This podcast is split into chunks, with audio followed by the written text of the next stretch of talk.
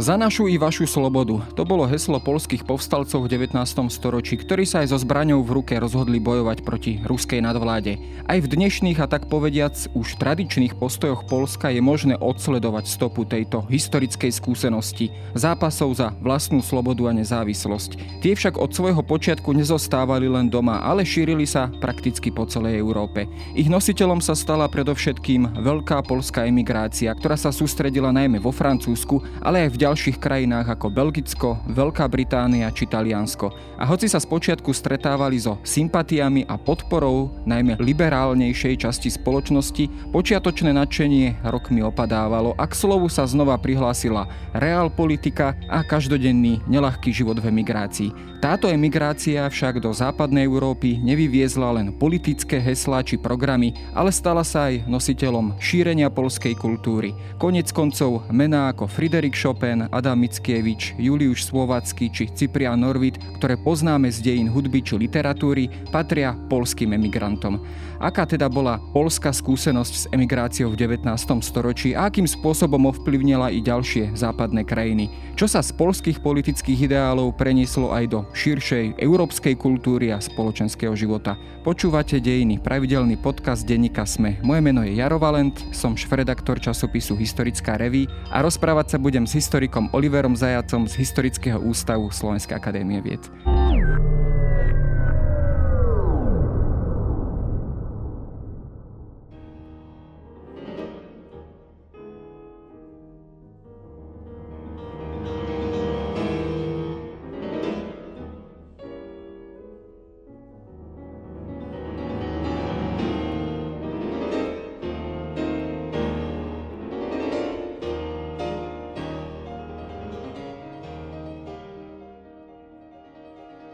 Na začiatok asi treba si ujasniť niekoľko pojmov, predovšetkým keď hovoríme o veľkej polskej emigrácii alebo jednoducho o veľkej emigrácii, samozrejme v súvislosti s polskými reáliami v 19. storočí. O akom type emigrácie vlastne hovoríme? My samozrejme dnes sme konfrontovaní a tento, tohto aktualizačného momentu sa sotva vyhneme tou masovou emigráciou e, pred vojnou v Ukrajine. V tomto smere ale hovoríme skôr asi o politickej emigrácii. Áno, ten termín veľká emigrácia s veľkým V, teda termín, ktorý je vlastne už vlastným menom dnes, aj, aj z okolností aj v polštine je to veľká emigrácia, tak ten sa týka obdobia po roku 1831 a charakterizuje nesmierne heterogénnu skupinu približne 6 tisícov ľudí v drvivej väčšine mužov. Čo sa týka žien a detí, tak sa bavíme o stovkách, prípadne v niektorých etapách len o desiatkách to znamená, že ak sa aj spomenul to porovnanie, tak e, skutočne ide o emigráciu, ktorá uteká už nie priamo pred vojenským konfliktom, lebo ten sa skončil, ale uteká vlastne ako následok vojenského konfliktu poľskej porážky v tzv. novembrovom povstaní, alebo niektorí historici už hovoria v tej druhej fáze o poľsko-ruskej vojne. Takže je to približne 6 tisíc mužov, ktorí utekajú či už z toho dôvodu, že sú plní ideálov a sú odhodlaní pokračovať v boji za poľskú slobodu aj v emigrácii, pretože to je jeden z tých hlavných motivov, najmä v prvých mesiacoch, alebo im ide de facto o život pretože ruský car Mikuláš síce vyhlásil 1. novembra 1831 amnestiu, ale tá sa mnohých skupín netýkala, boli, vyňatí z, boli vyňaté tieto skupiny z amnestie, takže mnohí utekajú o, o svoj holý život. Takže ide o, o mužov, Pravil som niekoľko tisíc, približne 6. Ich cieľom je pokračovať vo vojne, či už na politickej alebo neskôr priamo na vojenskej úrovni a čo je dôležité spomenúť, je, že utekajú elity. Vojenské, politické, ale aj kultúrne. Ono to tak bývalo v tých časoch, že tie elity sa predovšetkým sústreďovali v armáde. E, boli to dôstojníci e, alebo teda príslušníci toho vyššieho velenia, ale povedzme aj niektorí radoví vojaci. Kam sa uberali teda najčastejšie ich cesty, alebo teda kam sa táto imigračná vlna najčastejšie uberala, povedzme v tých prvých fázach a čo bola tá cieľová destinácia týchto emigrantov? Tak tie prvé dve počiatočné destinácie tie boli dané prirodzene geografickými podmienkami. To znamená, že tesne po porážke povstania, hovoríme o jeseni 1831, sa približne nejakých 28 tisíc polských vojakov nachádzalo na území Pruska a približne 20 tisíc v Haliči, to znamená na území Rakúskeho cisárstva. Ale išlo len taký prechodný stav ani jedna z týchto krajín samozrejme nemala, nemala chuť a ambíciu nechať si na svojom území takéto veľké množstvo, obzvlášť ak vravím, na, v, po, v počiatočných fázach išlo aj o pomerne pomerne odhodlaných mužov, ktorí boli ochotní sa čoskoro vrátiť do Polska a bojovať, takže išla aj o pomerne dosť veľkú útočnú silu. Takže išlo také krátke intermedzo, no a potom tie následné, následná cesta smerovala, môžeme povedať, že v 90% prípadov do Francúzska. To bola taká hlavná destinácia z rôznych dôvodov, a, ale primárne Francúzsko. A potom v menšej miere do Belgicka, do Veľkej Británie, ale napríklad aj do Švajčiarska. Skúsme si trošku predstaviť aj e, samotnú tú historickú okolnosť, teda novembrové povstanie v roku 1830 a následne teda aj to povstanie ešte pokračovalo v ďalšom roku. O čo konkrétne vlastne títo povstalci bojovali. Vieme teda, že to postupné okliešťovanie e, aj tej nezávislosti alebo akéhosi autonómneho postavenia Polska alebo Polského kráľovstva v rámci personálnej únie s Ruskom postupne ako keby bolo čoraz viac prituhované alebo jednoducho tie slobody boli strácané. O čo konkrétne teda v tomto povstaní išlo?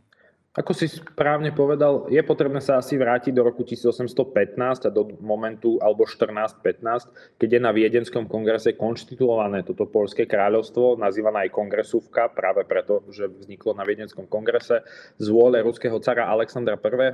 A išlo o kráľovstvo alebo o štát spojený personálnou úniou s Ruskom, ale inak minimálne teda na papieri a v počiatkoch svojej existencie o, de facto nezávislú krajinu. Polština bola úradným jazykom, Poliakom bola darovaná ústava, mali vlastnú armádu, mali pomerne širokú e, právomoc v rámci autonómie správy krajiny. Ale postupom času, e, tým ako sa menil aj sám car Alexander a menila sa celoeurópska situácia, tak dochádzalo vlastne k okliešťovaniu týchto práv a potom to výrazne nadobudlo charakter ešte po nástupe Mikuláša I., ktorého nástup v Rúsku sprevádzalo povstanie dekabristov a Mikuláš potom bol nesmierne podozrievavý a naozaj tento jeho krvavý nástup a taký rebelský nástup na trón, teda rebelský zo strany armády, výrazne ovplyvnil jeho rozhodovanie. Takže naozaj došlo k okliešteniu, k postupnému okliešťovaniu polskej samozprávy, polskej autonómie a zároveň treba potom vnímať aj ten celoeurópsky kontext, to znamená rok 1830 je vlastne takým prvým veľkým po, e, revolučným rokom po napoleonských vojnách. Máme júlovú revolúciu vo Francúzsku,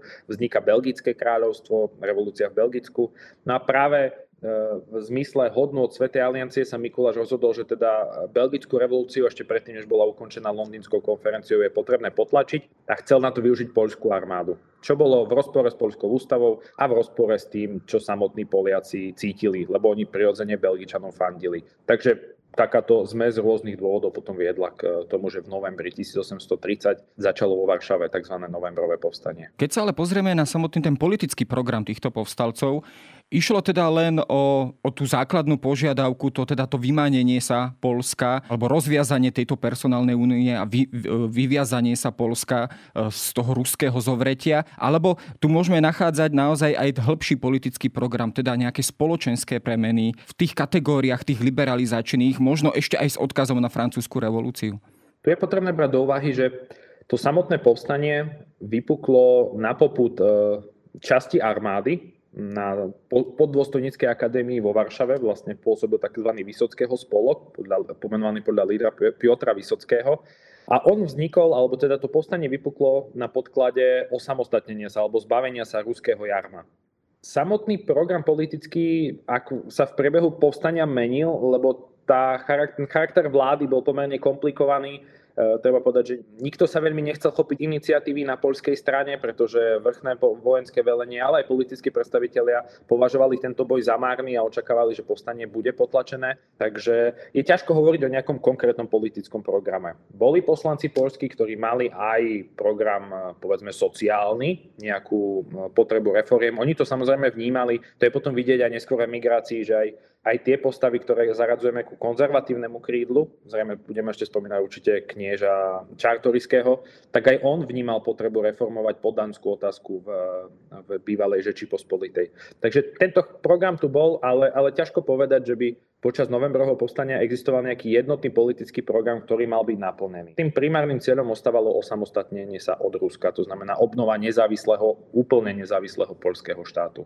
Ty si spomínal teda, že e, samotný cár Mikuláš potom vyhlásil po potlačení tohto povstania e, amnestiu, ale teda s veľkým množstvom výnimiek. Bola to taká tá salamová metóda, že áno, síce oslobodzujem týchto z pohľadu Moskvy, ale teda z pohľadu Petrohradu, týchto spúrnych poddaných, ale neoslobodzujem ich až do takej miery. Skrátka, o aké výnimky išlo, koho sa vlastne týkali a aké povedzme veľké množstvo z tých ľudí, ktorí bezprostredne po potlačení povstania uh, utiekli, aké množstvo sa potom aj vracalo do Polska neviem, či salamová metóda je, je úplne správne pomenovanie, ale, ale chápem, kam ty mieríš a do istej miery máš pravdu. Mikuláš musel riešiť vzniknutú situáciu, okrem iného aj na nátlak Prúska a Rakúska, keďže predstaviteľe týchto dvoch krajín na ňo naliehali, že teda majú takmer 50 tisíc eh, Poliakov na svojich územiach a, a sú to vlastne jeho poddaní, tak nech on sa chopí iniciatívy.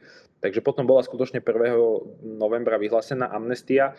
Eh, ona sa netýkala politických predstaviteľov, to znamená poslancov, členov vlády a všetkých tých, ktorí boli vlastne aktívni politicky počas povstania. Netýkala sa vrchného vojenského velenia, čo sú asi také tie skupiny, ktoré by sme možno považovali za, zdráham sa použiť to slovo, ale za prírodzené, že ich Mikuláš nezahrnul do, do amnestie. Veľmi dôležitou a veľkou skupinou, ktorá, e, na ktorú sa amnestia nevzťahovala, boli e, vojaci, muži z územia historickej Litvy. A tu je dôležité povedať, že bývalá Žeč Pospolita, Polsko-Litovská únia, tak z jej západnej časti z Polského kráľovstva bola vytvorená tzv. kongresúka, to Polské kráľovstvo. Ale tú východnú časť, tú Litovsk, Litovské veľkokniežatstvo, to bolo už od Viedenského kongresu integrálnou časťou Ruského impéria. To znamená, že Mikuláš sa inak díval na tých dobrovoľníkov, ktorí išli bojovať do Polska ako keby z jeho vlastného územia, to znamená z Litvy, a inak na Poliakov, ktorí povstali na podklade obhajoby vlastnej ústavy a podobne. To znamená, na týchto dobrovoľníkov z Litvy, na tých sa amnestia nevzťahovala, pretože to bral Mikuláš ako keby ešte osobnejšie. Vnímal to ako vzbúru vlastných poddaných priamo v Rusku. Takže toto bola pomerne veľká skupina, ktorá, ktorá musela odísť, pretože ináč jej, jej hrozilo, že by prišla o život. Niekoľko tisíc vojakov prijalo túto amnestiu asi sa im niečo čudovať, ten život v emigrácii bol neistý, nikto nevedel, ako to bude, chýbali financie, nevedeli, drvia väčšina z nich neovládala cudzí jazyk takže sa vrátili späť, ale bolo tam niekoľko háčikov, povedali by sme. Väčšine z nich bolo slúbené, že tam môže opustiť armádu a môže sa vrátiť k svojmu životu, ale nebolo to tak. Mnohí boli prinútení násilne zostať v ruskej armáde, boli začlenení do ruských plukov a ideálne vyslaní niekde čo najďalej na východ, do, do centrálnej Ázie, na Sibír, prípadne, prípadne dole na juh k Čiernemu moru, vlastne čo najďalej od Poľska.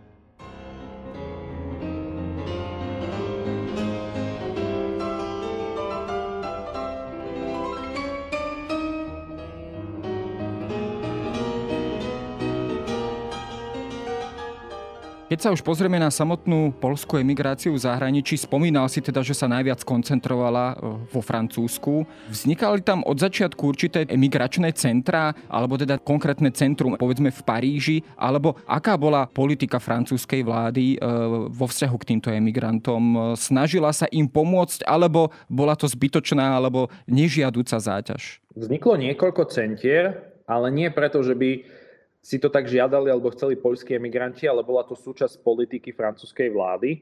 To znamená, možno ak sa vrátime ešte trošku pred samotnú emigráciu, tak e, francúzska vláda v danej dobe s e, ministrom zahraničných vecí Oráčom Sebastianim nebola veľmi naklonená nejakej otvorenej pomoci, respektíve myšlienka, že sa niekoľko tisíc Poliakov vydá smerom do Francúzska nebola nejako príťažlivá pre vládu, ktorá treba povedať, že si až, ešte stále iba konštituovala svoju pozíciu. Sme fakt len niekoľko mesiacov po júlovej revolúcii. Francúzsko je zrazu konštitučnou monarchiou, na trone sedí ľudovit Filip, takže tiež neľahká vnútropolitická situácia a vlastne celá ochota francúzskej vlády bola do veľkej miery vedená protestami alebo lepšie povedané výzvami opozície, v danej dobe zastupovanej najmä teda ľavicovými politikmi a verejnou mienkou. Na podklade najmä historických kontaktov a miesta poľských vojakov vo francúzskej historickej pamäti napríklad boli, boli vo francúzskej spoločnosti prítomné pro-poľské sentimenty a tie potom, dá sa povedať, takmer dotlačili francúzsku vládu k tomu, aby podala Poliakom pomocnú ruku. Eh, Francúzi vyčlenili obrovské finančné prostriedky, ale zároveň netreba si to predstavovať tak, že Poliaci prišli do Francúzska a boli, zrazu sa usadili kde chceli, mohli robiť čo chceli, nie. Boli vytvorené tzv. depot, mohli by sme povedať nejaké tábory, spočiatku v Avignone, neskôr Besançon a rôzne, rôzne iné mesta, Lunel a podobne. A vlastne boli najmä v počiatočných fázach emigrácie Poliaci dislokovaní v týchto miestach a nebolo im umožnené vycestovať mimo napríklad a jednoducho bolo, bolo žiaduce, aj, aj francúzska vláda sa ich vlastne snažila väčšinu týchto emigrantov, nerátam do toho aristokratov, ktorí mali predsa špecifickú pozíciu, ale väčšinu týchto bežných rádových vojakov sa snažila držať čo najďalej od Paríža, aby predchádzala akýmkoľvek e, vnútropolitickým e, rozkolom, demonstráciám a podobne. Bola tam teda snaha, či už vo Francúzsku, ale aj v ďalších krajinách, cez ktoré e, títo migranti putovali, povedzme teda aj Rakúske cisárstvo, ale aj Prusko a podobne. Naozaj taká veľká obava, že, že, že títo imigranti by mohli predstavovať taký ten destabilizačný element pre spoločnosť alebo revolučný náboj, e, ktorý by mohol aj v týchto jednotlivých krajinách vskypieť do nejakého spoločenského pohybu. Bola za tým práve táto snaha tomu, tomu zamedziť? Tu je potrebné rozlíšiť reakciu verejnej mienky a masovej populácie a reakciu politických predstaviteľov. Politické predstavitelia už len z povahy svojej pozície boli samozrejme rezervovaní a niekoľko tisíc v podstate vojakov, ktorí, ktorí sú tesne po ukončení nejakého konfliktu a sú odhodlaní burcovať a sú pozbudzovaní verejnou mienkou, k čomu sa dostaneme o chvíľu, tí môžu predstavovať riziko, to bez pochyby. A nehovoriac o tom, že je potrebné ich živiť, šatiť a nejako zásobovať. Takže politickí predstaviteľa boli samozrejme opatrní. Na druhej strane verejná mienka bola nielen vo Francúzsku, ale takmer v celej Európe výrazne propolská už sme v období, keď spoločnosti začínajú prepúkať liberalizačné tendencie, skloňuje sa slovo demokratizácia, v Nemecku sa začína hovoriť o zjednotení.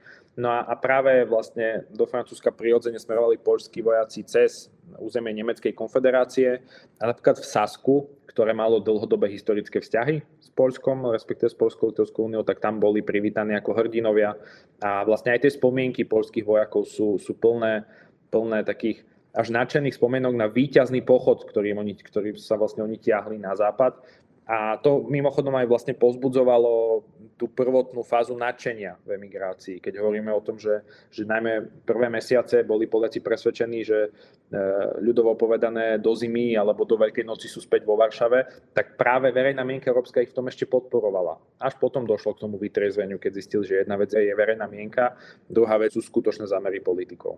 Keď sa pozrieme ešte raz na tú verejnú mienku, držala sa naďalej v tejto podpore aj v tých ďalších rokoch, alebo bolo to tak, ako to častokrát býva, že zo začiatku sa stretávame s veľkou solidaritou, s určitým nadšením, podporou pre týchto ľudí utekajúcich pred politickým prenasledovaním alebo vojnou a tak ďalej, ale že jednoducho časom aj tá podpora aj verejnosti upadá. Bola to rovnaká situácia aj v prípade tejto polskej emigrácie? Ona prirodzene vybledla táto podpora, lebo nechcem povedať, že sa stratila, lebo to by nebola pravda, ale v takom masovom meradle, v akom ju zažívali povstalci utekajúci na jeseň 1831, tak s tou sa už pochopiteľne nestretli v nasledujúcich rokoch.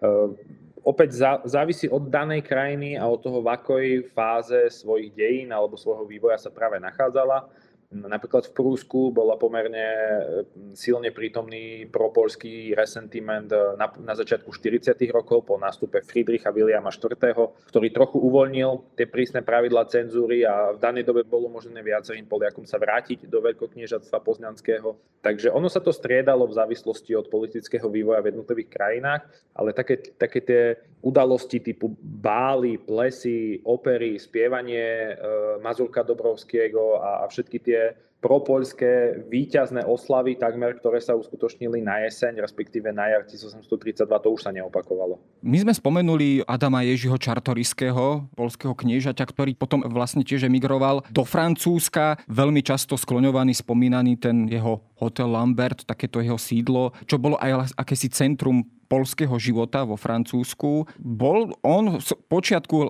hlavne teda eh, po tomto eh, novembrovom povstaní, takým tým stredobodom toho polského života v zahraničí, kde sa teda aj sústreďoval ten politický život, kultúrny život, kde sa formulovali aj niek- niektoré politické programy tejto polskej emigrácie. Bolo to skrátka to centrum?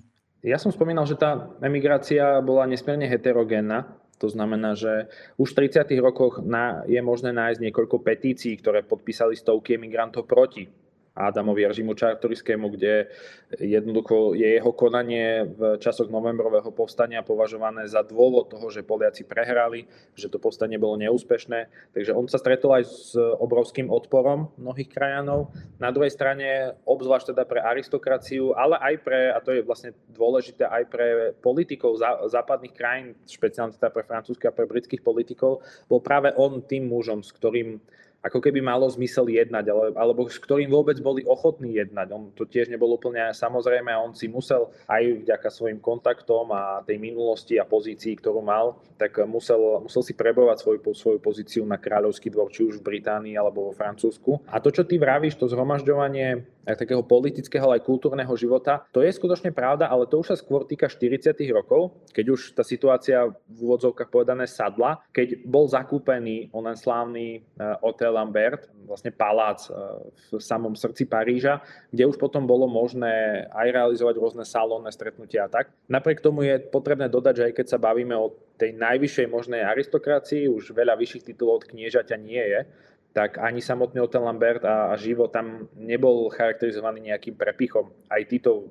aristokrati mali často problém s financiami. Keď sa pozrieme na samotný ten politický program e, tejto polskej migrácie v jej počiatkoch, teda krátko po, po novembrovom povstaní, spomenul si, že ona ešte naozaj žila v tých predstavách, že sa čoskoro vráti do Polska výťazným spôsobom. Zakladalo sa to povedzme na nejakých reálnych politických predpokladoch, alebo to naozaj vzniklo len v ovzduši tej všeobecnej verejnej podpory. Inými slovami, bola akákoľvek, alebo existovala akákoľvek ochota, či už zo strany Francúzska, Veľkej Británie zasahovať e, z pohľadu Ruska do vnútorných záležitostí Ruského cárstva?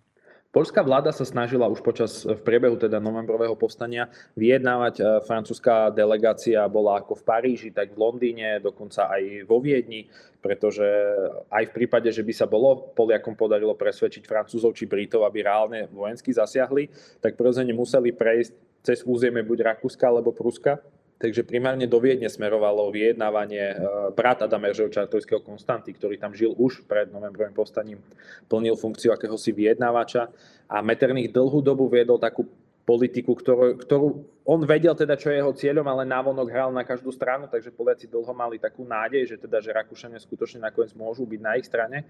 Ale to sa nestalo a ani a ak by sa to aj bolo stalo, ak by aj Rakúšania boli ochotní pustiť cez svoje územie nejaké vojska zo západu, tak len ťažko si viem predstaviť, že by reálne došlo k nejakej intervencii. Francúzi pomohli Poliakom finančne, myslím, že jedna alebo dve lekárske misie, to znamená francúzskí lekári boli vyslaní do Polska, aby pomohli, ale treba povedať, že žiadna európska krajina, primárne teda hovorím o Francúzsku a Veľkej Británii, nemala v danej dobe chuť, ambíciu a z geopolitického hľadiska de facto ani dôvod púšťať sa do takéhoto boja proti Rusku.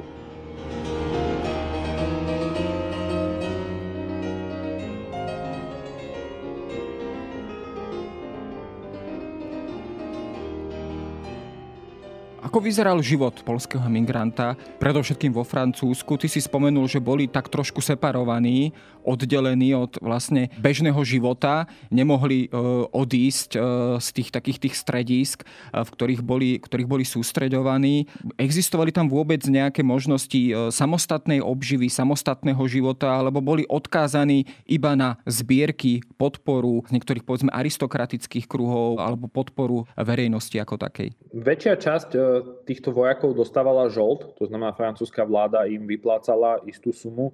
Uh, treba povedať, že veľmi nízku, ona postačovala tak na pokrytie nejakého ubytovania a jedla. Uh, už pomerne ťažko bolo zabezpečiť si nové topánky či oblečenie. To zhromažďovanie na, na, na miestach, teda to, to fungovanie tých tzv. depot, ono po istom čase bolo vlastne uvoľnené a Poliakom bolo umožnené sa ako keby viac zaradiť medzi francúzsku spoločnosť tam je taký možno trošku úsmevný, je prípad, alebo teda celkový príchod Poliakov na juh Francúzska. Juh v danej dobe pomerne konzervatívny katolícky región, ktorý si zachovával taký ten ráz, povedali by sme ešte krajiny z ancien režim, to znamená naozaj taký konzervatívny, e, udržujúci starý poriadok, tak e, miestni obyvateľia sa veľmi báli a boli nespokojní s tým, že tam prichádzajú nejakí revolucionári z Polska a očakávali nejakých liberálov, anarchistov a podobne. A teda, keď v nedeľu boli všetci Poliaci povinne nastúpení v kostole a, boli prví na omši, tak zrazu došlo k prelámaniu všetkých bariér a, a dokázali sa adaptovať medzi miestnymi. Ale samotný život bol nesmierne náročný hneď z niekoľkých dôvodov. Prvá vec je, drvivá väčšina emigrantov neovládala francúzsky jazyk. Aj v týchto depos to fungovalo tak, že zväčša nejaký mm, dôstojník, poručík, kapitán a podobne robil ako keby tlmočníka celému mužstvu a bol to on, kto vyjednával s francúzskými predstaviteľmi. Takže už len samotná skutočnosť, že nepoznáte jazyk a ste v cudzej krajine, výrazne komplikuje život. Poliaci, polskí migranti nesmeli cestovať nie že von z Francúzska, ale ani naprieč Francúzskom bez toho, aby nedostali povolenie od francúzskej vlády. Treba povedať, že Francúzi sa snažili e, nalákať alebo presvedčiť čo najväčšie množstvo emigrantov k vstupu do armády. V danej dobe už sa Francúzsko vojensky angažuje v Alžírsku, takže práve tam aj odišlo napokon niekoľko, niekoľko polských vojakov, niekoľko desiatok, stovek polských vojakov. Neskôr bojovali aj na iných frontoch. A mnohí sa vlastne potom pridávali k armáde aj práve preto, že nič iné nevedeli, nepoznali jazyk, nestihli sa vyučiť, ukončiť školy a armáda im garantovala aspoň akú takú životnú úroveň, samozrejme výmenou za, za riziko straty života. Takže ten život bol nesmierne ťažký. Ja keď som prechádzal materiály, lebo sú mnohé, mnohé prozby, alebo tieto, táto komunikácia medzi emigrantmi a francúzskou, francúzskou vládou je do istej miery zachovaná, tak uh, mnohí neskôr, najmä v 40. rokoch, žiadali o prácu na stavbe železníc. To už je obdobie, keď sa vo Francúzsku začínajú budovať železnice, čo bola práca, kde ste nepotrebovali až tak vedieť cudzí jazyk, skôr ste potrebovali byť zdraví, mladí, silní, takže mnohí polskí muži sa hlásili na, na prácu na železniciach. A potom bolo niekoľko prípadov, ale to sú fakt výnimočné, keď sa podarilo niekomu napríklad sa oženiť alebo vyštudovať školu. Nájdu sa tam štipendisti, žiadali mnohí polskí, respektíve mnohí boli Poliaci mladí, ktorí napríklad začali študovať v Polsku, kvôli povstaniu a migrácii nestihli, ale naučili sa francúzsky a chceli následne študovať na francúzských vysokých školách. Takže aj takéto pozitívne a príklady, príklady nájdeme ale väčšia časť žila naozaj nesmierne náročný život. My sme spomenuli už spomínaného Adama Eržiho Čartoriského, ktorý bol z počiatku najmä takým tým aj politickým predstaviteľom tej polskej migrácie vo Francúzsku. Bolo to v jeho prípade skôr typ takého konzervatívnejšieho politika alebo umierneného politika. Nachádzal on z počiatku alebo už potom v tých neskorších rokoch aj politických oponentov. Inými slovami, menil sa aj ten pohľad samotnej polskej emigrácie na to, akým spôsobom riešiť polskú otázku ako takú. Boli to skôr utopické predstavy o tom, že Polské kráľovstvo musí byť oslobodené, musí byť nezávislé, alebo prichádzali do úvahy určité kompromisné riešenia, programy určitého štátoprávneho postavenia v rámci aj Ruského carstva. Skrátka, akým vývojom aj prechádzala táto politická predstava, politické programy v tej parížskej francúzskej emigrácii? Myslím, že jediná vec, na ktorej sa zhodli všetci politicky aktívni predstaviteľi emigrácie, pretože nie všetci boli politicky aktívni, vraveli sme o živote bežných, bežných emigrantov, tak ak je jedna vec, na ktorej sa zhodli, tak to bola skutočnosť, že Polsko musí byť obnovené ako samostatná krajina v hraniciach spred roka 1772, to znamená v tej podobe Žeči pospolitej pred jej prvým delením. A už sa potom nezhodli na ničom inom. To znamená ešte tak možno na tom, že vojenská cesta je asi jediným spôsobom, ako obnoviť Polsko. To je vlastne často akcentovaný, akcentovaný narratív, že jedine skrz vojnu je to možné, nie vojenským konfliktom, ale už potom na tom, aká to, ako tá krajina má vyzerať, aké má mať štátne zriadenie, kto má mať akú pozíciu a podobne, tak tam prebiehal výrazný diskurs. Myslím, že pre, pre potreby pod tohto podcastu alebo pre ľah, ľahké pochopenie je možné vyčleniť také dva veľké tábory. Oni samozrejme ešte mali rôzne otiene v úvodzovkách, ale, ale na jednej strane sme mali aristokratický, úplne šťastné hovoriť o konzervatívnom, lebo aj samotný Čartorisky napríklad bol v mnohých ohľadoch, e, povedali by sme, liberál, mal mnohé názory, ktoré boli charakteristické skôr pre liberálnych politikov a on sa paradoxne aj na západe, povedal by som, priateľil a poznal viac s liberálnymi politikmi, než s konzervatívcami. Takže skôr, skôr ja používam termín aristokratické krídlo, ktorému viedol ho teda Čartorisky. Aj jeho samozrejme názory prechádzali vývojom, tu možno len na Margo, treba si uvedomiť, že on mal v čase, keď emigroval už 60 rokov, alebo, alebo takmer 60 rokov, takže to nebol mladý energický pán, to už bol muž naozaj, ktorý mal obrovské skúsenosti 10, z 10 ročí v európskej diplomácii ktoré potom aj zúročil a napriek tomu do konca svojho života zomiera, zomiera vo veľmi vysokom veku, až roku 1861, tak vlastne bol lídrom. A samozrejme okolo neho sa v rámci Hotel Lambert zhromaždili mladší, aktívnejší, ale ale oni vlastne, bol, on bol považovaný za takého de facto polského kráľa. To znamená, že tí, ktorí sa identifikovali s Polskom ako s monarchiou, tí boli vždy smerovaní k Čartoriskému ako k lídrovi. Nemuseli s ním súhlasiť a mnohokrát nesúhlasili vo veľa veciach, ale on bol tou hlavou a, a o ňom bol, on bol vlastne tým, tým lídrom. No a na druhej strane tu, tu boli potom demokrati, tzv. demokratické, polské demokratické tovarištvo, ak by sme to predložili. Tam je taká známa postava, ktorá tiež nemala ľahký vzťah, vzťah s tým tovarištvom, a to je Joachim Lelevel, známy polský historik, politik, eh, demokrat a republikán, mohli by sme až povedať. No a táto skupina zase mala také republikánske smerovanie a snívala o Poľsku ako o republike, ale opäť v mnohých otieňoch a mnohých podobách. Keď hovoríme o novembrovom povstaní, treba spomenúť aj potom samozrejme o 30 rokov neskôr januárové povstanie, teda z roku 1863. Zopakovala sa tá situácia, bolo to v mnohom podobné, že jednoducho opäť došlo ako keby možno z pohľadu tých niektorých politických elít nezmyselnému krvi prelievaniu, nezmyselnému povstaniu, ktoré bolo ako keby od začiatku odsudené na neúspech a opäť nasledovala emigrácia predovšetkým elít, e, polských elít do zahraničia. Tá situácia sa opakovala ako keby, alebo kopírovala z toho roku 1831. V niečom bola podobná, v niečom bola iná. E, januárové povstanie bolo o mnoho väčšie, bolo teda najväčšie a najdlhšie zo všetkých polských povstaní. Treba povedať, že aj kládli ako keby Poliaci najväčší odpor ruskej armáde. Myslím, že okolo 1200 rôznych bitiek a potýčok sa, sa odohralo.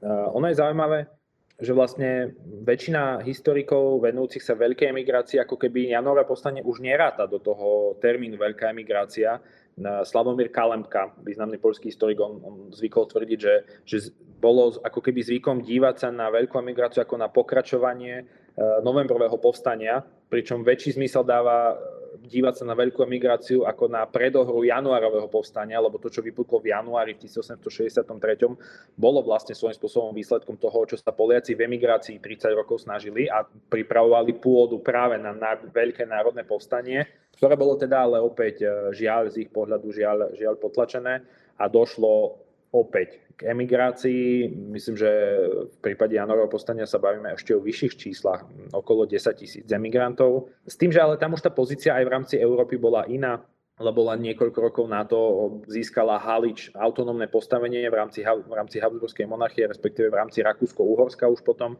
A, a napríklad e, bolo umožnené mnohým Poliakom ostať v Haliči a prebývať v Haliči. To znamená, že už je to trošku iný druh emigrácie. On už ani nemá v poľských dejinách až také, až také meno, až, až taký dopad. Nie je to taký fenomén ako tá ponovembrová emigrácia. Tá je predsa len takou emblematickou časťou polského národného príbehu. Zrejme je to asi aj preto, že sa s ňou aj spájajú také mená ako Adam Mickiewicz alebo Friedrich Chopin, čiže aj tie kultúrne elity odišli, čiže je to, je to aj taká symbolická záležitosť? Určite áno, ono je to symbolické možno aj z toho hľadiska, keď si spomenul práve týchto dvoch pánov.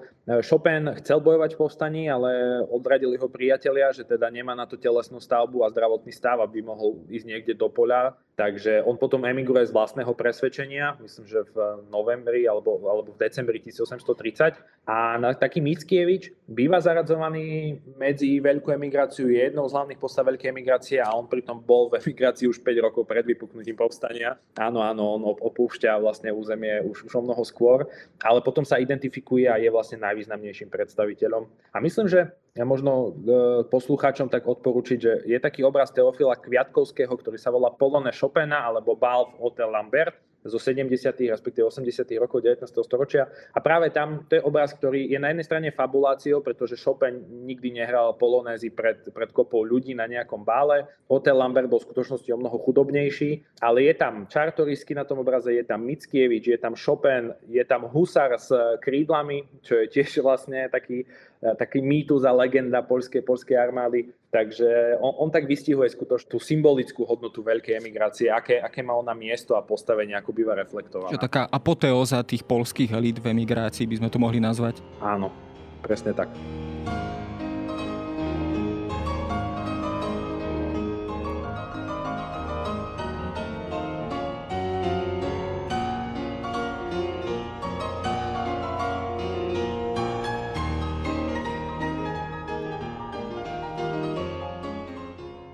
Predsa len, keď e, sa nad tým tak zamyslíme, že vlastne v priebehu dvoch generácií, pretože rok 1830-31 to je jedna generácia, predovšetkým mladých ľudí, o 30 rokov neskôr opäť ďalšia generácia. V podstate to bola aj generačná záležitosť, e, toto povstanie, alebo jedno i druhé povstanie, e, za každým s veľkým neúspechom a tragédiou, ľudskou tragédiou. Zanechalo to povedzme aj v, tom, v tých predstavách, či už polskej emigrácie, ale celkovo polského spoločenského života a politických programov aj nejaké dôsledky, že skrátka touto cestou povstanie nemôžeme ísť do nekonečná, za každým sa nechať poraziť, vyhnať, tak povediať, nechať sa zničiť e, dobrovoľne, aj keď možno s veľkými ideálmi. Malo to povedzme nejaký dopad na profiláciu toho ďalšieho polského politického hnutia, či už doma, ale aj v zahraničí? Ja si teraz dovolím také nehistorické porovnanie, alebo takú možno skôr, skôr osobnú poznámku, že ak sa pozrieme na Varšavské povstanie v 44., tak zjavne to Poliakov neodradilo od toho nechať sa zničiť. Práve naopak, ale opäť na, k tomu nemám tvrdé dáta, to je skôr to možno taký môj, môj názor ako historika, ktorý sa venuje dlhodobo poľským dejinám a zvlášť 19.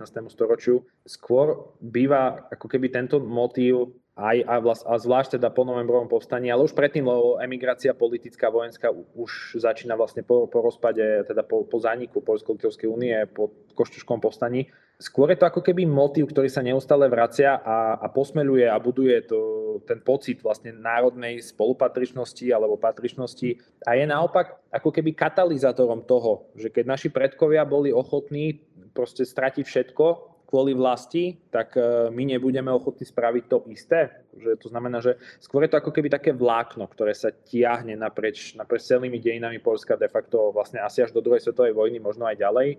A, a nie je to tak, že by naopak si niekto povedal, že to nemá zmysel, pozrite sa, ako dopadli tie povstania predtým. Inými slovami to funguje ako možno určitý historický alebo morálny imperatív aj pre tie ďalšie generácie. Častokrát to býva porovnávané povedzme s tým českým obrodením alebo českým prostredím. Častokrát sa hovorí, že to české prostredie ako keby šlo tou organickou prácou, malými nejakými ústupkami, kompromismi na Viedne a podobne. Vzťahovala sa povedzme, alebo tie úvahy sa vzťahovali povedzme, alebo porovnávali aj s týmto?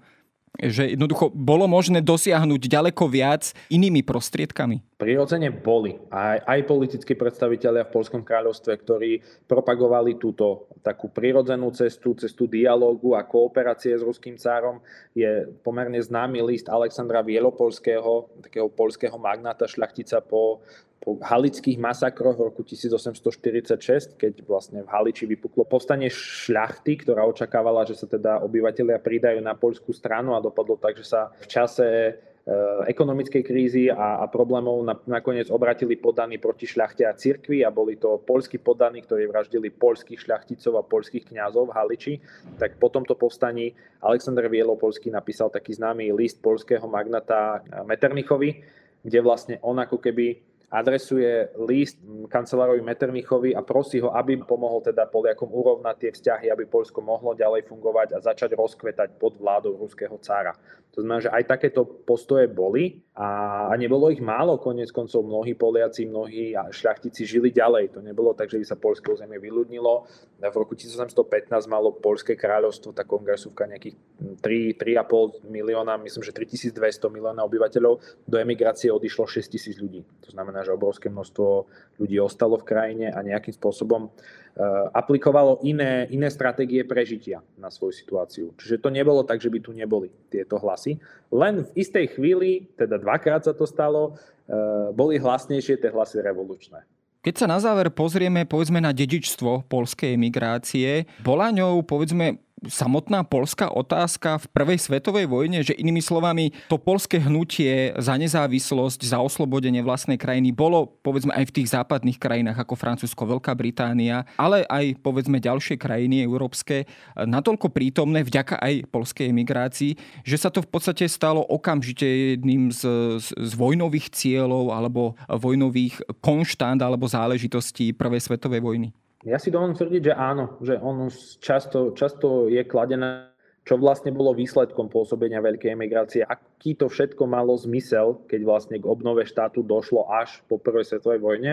No ten zmysel je práve v tom, že že tá poľská otázka bola aktuálna, že ona neprestala byť aktuálnou v priebehu celého 19. storočia. E, vlastne napriek tomu, že štát de facto neexistoval, aj keď on existoval, ale bol, bol zviazaný s Ruskom už, už pomerne silno v druhej polovici 19. storočia.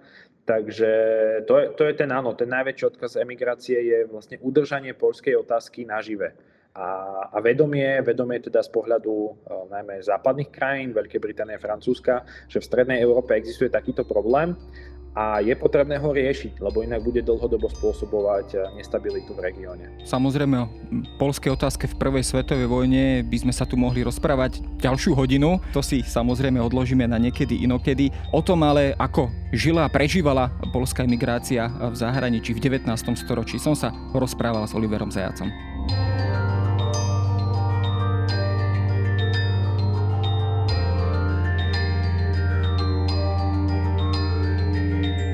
To je na dnes všetko. Počúvali ste Dejiny, týždenný podcast denníka Sme a historickej reví. Podcast Dejiny vychádza každý týždeň v nedelu. Prihláste sa na jeho odoberanie vo svojej podcastovej mobilnej aplikácii na platformách Google Podcasty, Apple Podcasty alebo v službe Spotify.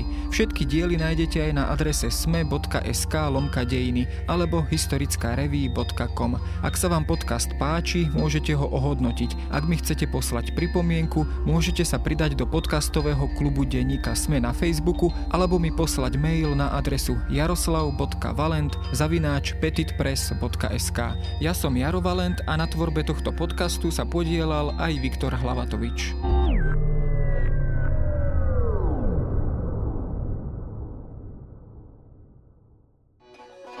Chcete vedieť, kde barania masť pochuťka? Čo vám treba na zdolanie 7000 a ako spraviť zo stráženia mačky vytúženú dovolenku? Odpovede aj na tieto otázky nájdete v novej sérii cestovateľského Všesvet podcastu. Nájdete ho každý útorok vo všetkých podcastových aplikáciách, na YouTube či na stránke ZMSK. S Týnou Paholik Hamárovou a Lukášom Onderčaninom.